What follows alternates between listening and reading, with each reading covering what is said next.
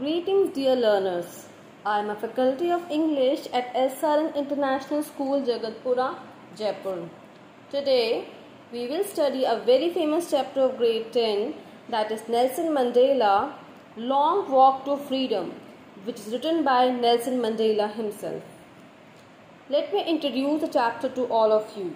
The extract Nelson Mandela Long Walk to Freedom is taken from the autobiography of this great man. It is a touching account of the horrible atrocities and oppression inflicted by the heartless white rulers on the innocent black, black natives in South Africa.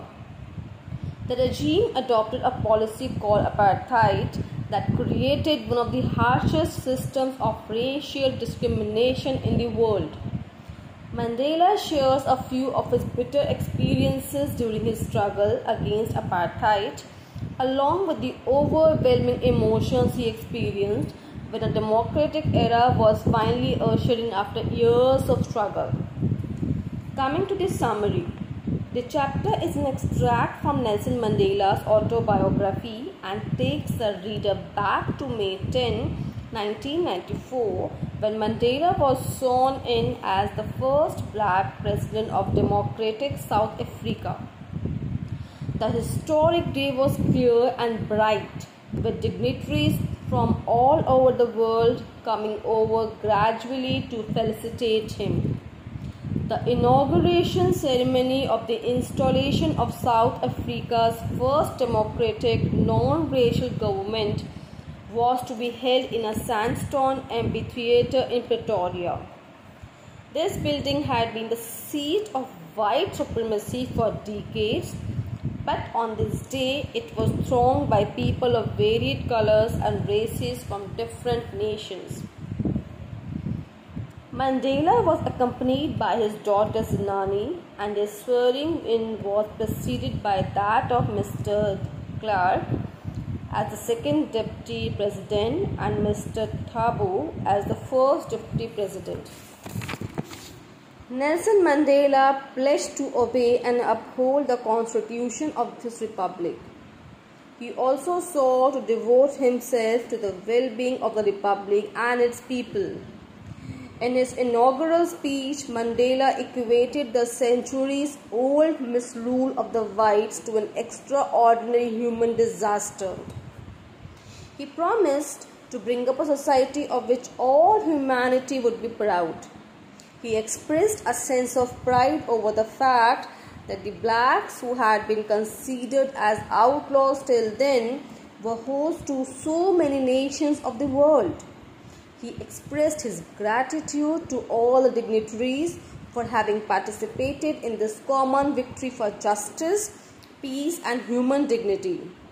He further added that they had achieved political emancipation and were now taking the pledge to free, the, to free all their people from the shackles of poverty, suffering, deprivation, gender, and other types of discrimination.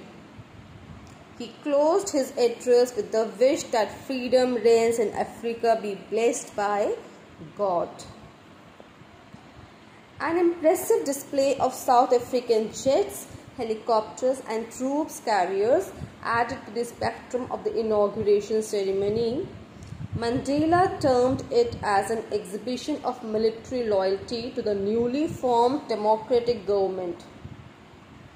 When saluted by the military generals, Mandela pointed out the shift in their attitude these decorated officers, who had just saluted him as a new president and pledged loyalty to his government, would have arrested him not many years ago.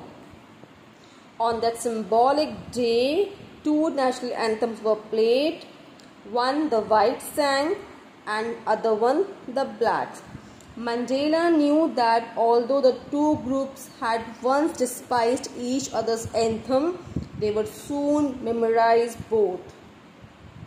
Mandela has recalled the historical events that had marked the growth of apartheid in South Africa. The Boer War and the first decade of the 20th century had witnessed the spreading of the system of racism and dominance of the blacks by the whites. However, in the last decade of the century, all this had been overturned and the South Africans enjoyed equal rights and freedom irrespective of the colors of their skin.